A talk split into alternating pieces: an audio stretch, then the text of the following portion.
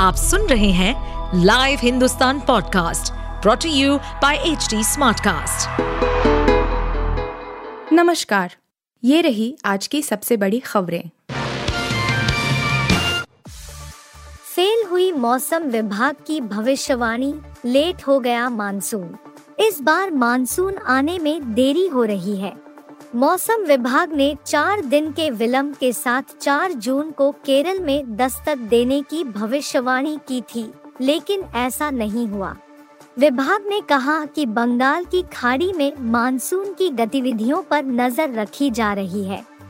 अगले दो दिनों के भीतर ही मानसून की प्रगति को लेकर स्थिति साफ़ हो पाएगी। दक्षिण पश्चिमी मानसून आमतौर पर 1 जून को केरल में दस्तक देता है लेकिन इस बार इसके 4 जून को केरल में आने की बात मौसम विभाग ने कही थी, लेकिन रविवार को उसने कहा कि मानसून अंडमान निकोबार द्वीप समूह पार कर चुका है, तथा बंगाल की खाड़ी में श्रीलंका के मध्य तक पहुँच चुका है। एक जून को मानसून में प्रगति हुई है, पर दो से चार जून के बीच यह जरा भी आगे नहीं बढ़ पाया है। ओडिशा हादसे के बाद ट्रेन ड्राइवर ने कही थी, बड़ी बात, अधिकारी को किया था कॉल। रेल हादसे में शामिल दो ट्रेनों के ड्राइवर और गार्ड घायल हो गए हैं, जिनका इलाज चल रहा है। अब हादसे के तुरंत बाद से जुड़ी अहम जानकारी सामने आई है। कोरोमंडल एक्सप्रेस के ड्राइवर ने ट्रेन हादसे के बाद दिल्ली स्थित डिजास्टर वॉर रूम में बात की थी और बताया था कि हादसा आखिर कैसे हुआ।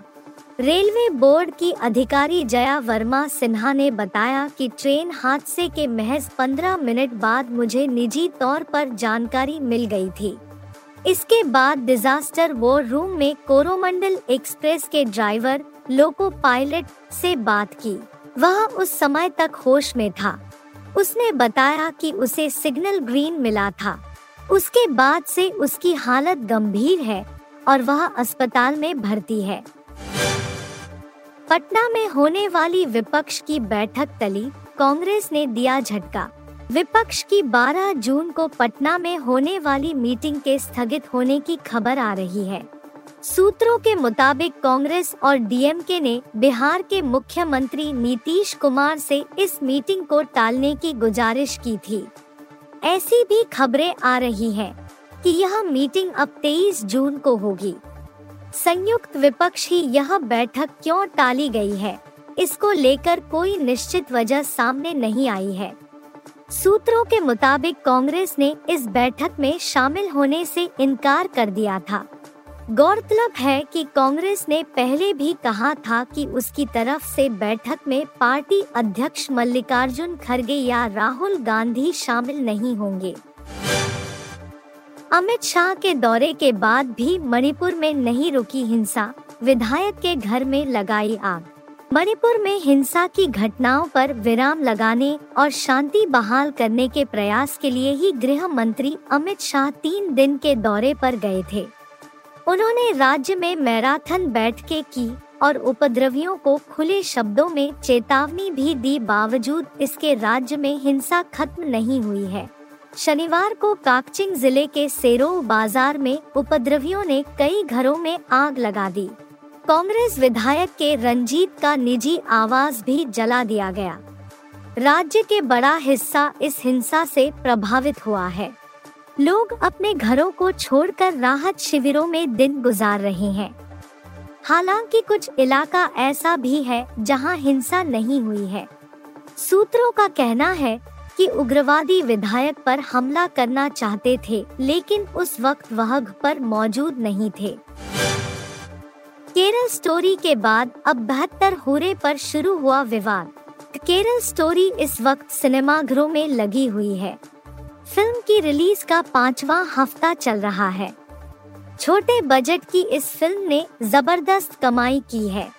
द केरल स्टोरी में चार महिलाओं की कहानी को दिखाया गया है, जिनका धर्म परिवर्तन किया जाता है और फिर वे आतंकी संगठन आईएसआईएस के जाल में फंस जाती है। इसकी कहानी को लेकर सवाल उठाए गए और इसे एक प्रोपेगेंडा फ़िल्म कहा गया। अभी यह विवाद खत्म भी नहीं हुआ था कि एक और फ़िल्म बहत्तर हुरे चर्चा में आ गई है। रविवार को फ़िल्म का फ़र्स्ट लुक रिलीज़ किया गया, जिस पर निर्देशक विवेक अग्निहोत्री ने प्रतिक्रिया दी है। फ़र्स्ट लुक में Osama bin Laden, Ajmal Kasab, Yakub Memon, Masood Azhar और हफीज सईद सहित अन्य खूंखार आतंकियों की तस्वीरों को दिखाया जाता है। बैकग्राउंड में कहा जाता है कि तुमने जिहाद का जो रास्ता चुना है, वह सीधे जन्नत ले जाएगा। आप सुन रहे थे हिंदुस्तान का डेली न्यूज़ रैप, जो एच टी स्मार्ट कास्ट की एक बीटा संस्करण का हिस्सा है। आप हमें फेसबुक ट्विटर और इंस्टाग्राम पे एट एच टी या podcasts@hindustantimes.com पर ईमेल के द्वारा सुझाव दे सकते हैं। इस पॉडकास्ट पर अपडेटेड रहने के लिए हमें फॉलो करें एट एच टी हम सारे मेजर सोशल मीडिया प्लेटफॉर्म पर मौजूद हैं। और और ऐसे पॉडकास्ट सुनने के लिए log on to W W W dot H T Smartcast dot com